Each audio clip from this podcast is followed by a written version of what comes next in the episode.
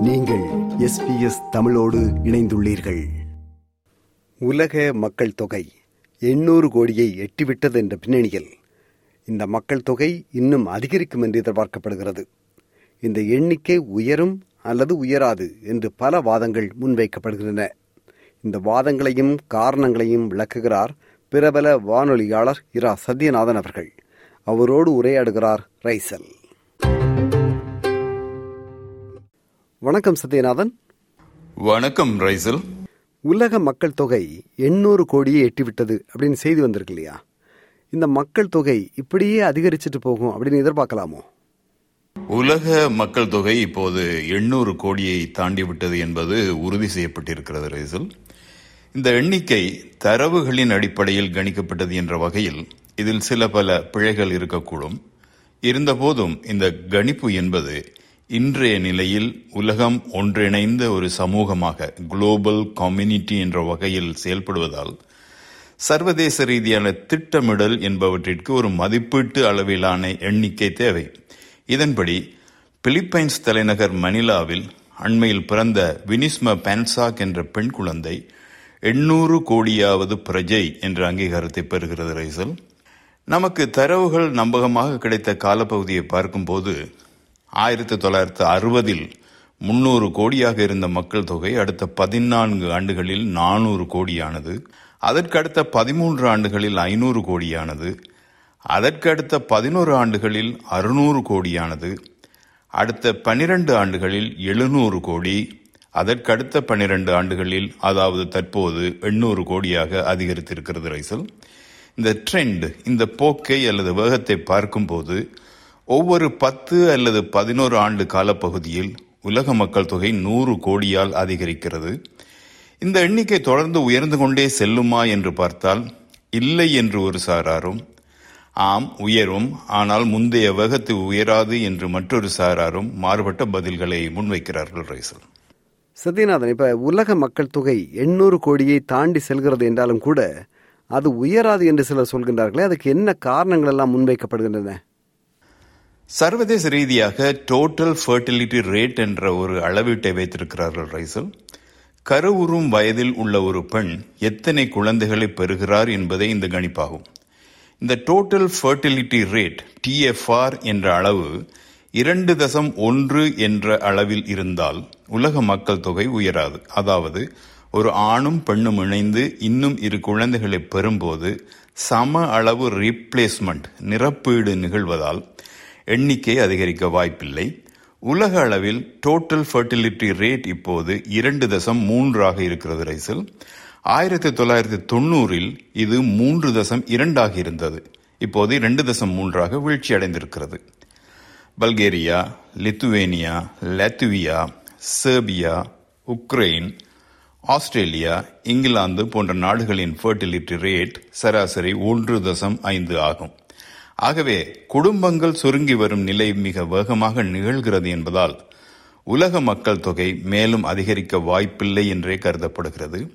அத்தோடு இந்தியாவில் டிஎஃப்ஆர் இரண்டு தசம் ஒன்று சீனாவில் ஒன்று தசம் ஏழு அமெரிக்காவில் ஒன்று தசம் ஏழு இந்தோனேஷியாவில் இரண்டு தசம் இரண்டு. மிகப்பெரிய மக்கள் தொகையை கொண்ட சீனா இந்தியா அமெரிக்கா இந்தோனேஷியா போன்ற நாடுகளில் ரீப்ளேஸ்மெண்ட் என்ற நிரப்பீடு வீதத்திலேயே மக்கள் தொகை சமன் செய்யப்படும் என்பதால் உலக மக்கள் தொகை அதிகரிக்க வாய்ப்பில்லை என்பதே இந்த சாராரின் கருத்தாகும் ரைசல். இதற்கு ஆதாரமாக மிகப்பெரிய மக்கள் தொகையை கொண்ட நாடுகளின் ஃபர்டிலிட்டி ரேட்டை இவர்கள் சுட்டிக்காட்டுகிறார்கள். இப்போ இந்த மக்கள் தொகை உயரும் அப்படின்னு சொல்றவங்களும் இருக்கிறாங்க இல்லையா?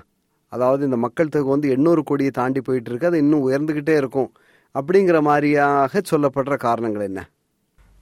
பொருளாதார ரீதியாக வளர்ச்சி அடைந்து வரும் நாடுகளில் குடும்பங்கள் சுருங்கிக் கொண்டே போனாலும் மறுபுறம் பார்க்கும்போது வறிய பின்தங்கிய நாடுகளில் பெண்கள் குழந்தைகளை பெற்றுக்கொள்வது அதிகரித்தே இருக்கிறது ரைசல். ஆப்பிரிக்க கண்டத்தில் நைஜர் என்ற நாட்டில் ஒரு பெண் சராசரியாக ஏழு குழந்தைகளை பெறுகிறார். சோமாலியா கொங்கோ மாலி சாட் ஆகிய நாடுகளில் சராசரி ஆறு. பல ஆசிய நாடுகளில் பாகிஸ்தான் பிலிப்பைன்ஸ் போன்ற நாடுகளில் இது இன்னும் நான்கு அல்லது ஐந்தாக இருக்கிறது. நைஜீரியா டன்சானியா எத்தியோப்பியா ஈஜிப்ட் ஆகிய நாடுகளிலும் கருவுற்ற பெண்கள் பெற்றுக்கொள்ளும் சராசரி குழந்தைகளின் எண்ணிக்கை உயர்ந்தே இருக்கிறது ரேசில். ஆகவே இவற்றை கணக்கில் எடுக்கும் போது ஈராயிரத்தி ஐம்பதில் உலக மக்கள் தொகை தொள்ளாயிரத்தி எழுபது கோடியாக உயரும் என்று ஐநாவின் பிந்திய கணிப்புகள் சொல்கின்றன. அதற்கு அடுத்த முப்பது ஆண்டுகளில் மக்கள் தொகை அறுபது கோடியால் மட்டுமே அதிகரிக்கும் என்றும் இந்த கணிப்பு சொல்கிறது. ஆகவே ஒப்பீட்டு அளவில் உலக மக்கள் தொகை அதன் பின்பு மெதுவாகவே உயரும். இன்னும் நூறு ஆண்டுகளில் ரீப்ளேஸ்மெண்ட் ரேட் என்ற நிலையை எட்டி பிறப்பும் இறப்பும் சமன் என்ற நிலை எட்டப்படலாம் என்பது இந்த சாராரின் கருத்தாகும் ரைசல். சத்யநாதன் இப்ப இதோட முக்கியமான கேள்வி என்னன்னா மக்கள் தொகை உயருதோ உயரலையோன்னு இருக்கட்டும். இப்ப உயருதுன்னு வைப்போமே அதன் அடிப்படையில் அந்த மக்கள் தொகை அதிகரிப்பால் ஏற்படுகின்ற அல்லது ஏற்பட போகின்ற பிரச்சனைகள் என்னன்னு சொல்லுங்களேன்.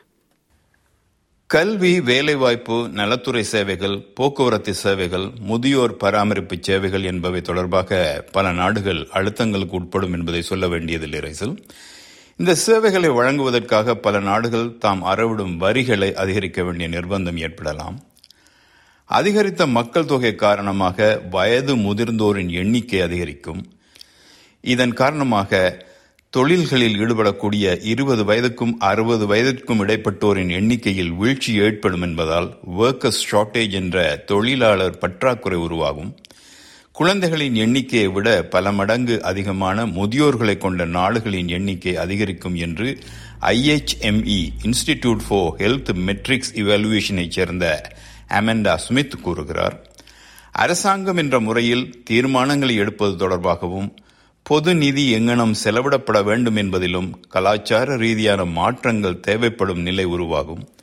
வீட்டு வசதிகள் தொடர்பான தீர்மானங்களின் போது முதியோரின் தேவைகள் கணக்கில் எடுத்துக்கொள்ளப்பட வேண்டிய நிலை உருவாகும். ஆஸ்திரேலியா போன்ற பல நாடுகள் ஏற்கனவே இதற்கான திட்டங்களை வகுத்திருக்கின்றன.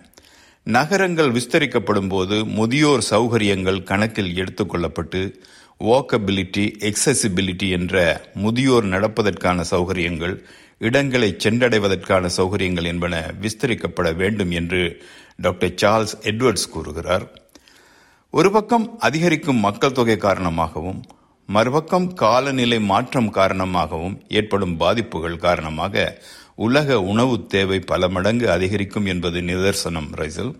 கடுமையான வறட்சி பல ஆண்டுகளாக நிலவும் சோமாலியா போன்ற நாடுகள் உணவு பற்றாக்குறை காரணமாக பலத்த சவால்களை எதிர்நோக்கும் என்று World Vision CEO Daniel Wordsworth கூறுகிறார். உணவு உற்பத்தி என்பதை விட உணவு எப்படி விநியோகப்படுத்தப்படுகிறது என்பதே பிரதான பிரச்சனை என்கிறார் யூனிவர்சிட்டி ஆஃப் மெல்பர்னைச் சேர்ந்த டாக்டர் ரேச்சல் கேரி. பருவநிலை மாற்றம் நாடுகளுக்கிடையேயான யுத்தங்கள் என்பன காரணமாக உணவு உற்பத்தி பாதிக்கப்படும் என்ற போதும் உணவை சமமான முறையில் பகிர்ந்தளிப்பதில் சிக்கல்கள் இருப்பதாக அவர் கூறுகிறார். விவசாய காணிகள் தொடர்ச்சியாக இழக்கப்பட்டு வருகின்றன. நகரமயமாக்கல் துரிதமாக நடைபெறுகிறது. உலகில் ஐம்பத்தைந்து சதவீதத்துக்கு அதிகமானோர் நகரங்களிலேயே வசிக்கிறார்கள். விவசாய நிலங்களின் அளவு சுருங்கி போவதே உணவு பற்றாக்குறைக்கு பிரதான காரணமாகிறது என்று பலரும் கருதுகிறார்கள். நதிகளை அண்டிய வளம் மிக்க ஃபர்டைல் நிலங்களில் நகரங்கள் உருவாகின்றன. குழந்தை பிறக்கும் போதே பசியுடன் அழுது கொண்டே பிறக்கிறது. அடிப்படை தேவைகளுள் உணவு பிரதானமாகிறது. ஆகவே அதிகரிக்கும் மக்கள் தொகைக்கு ஏற்ப உணவு உற்பத்தி விநியோகம் என்பவற்றை சீர்படுத்துவதே எதிர்காலத்தில் பிரதான சவாலாக இருக்கும் ரைசல். மிக்க நன்றி சத்யநாதன். மீண்டும் சந்திப்போமே. நன்றி ரைசல். விருப்பம் பகிர்வு கருத்து பதிவு. Like share comment. எஸ்பிஎஸ் தமிழின் ஃபேஸ்புக்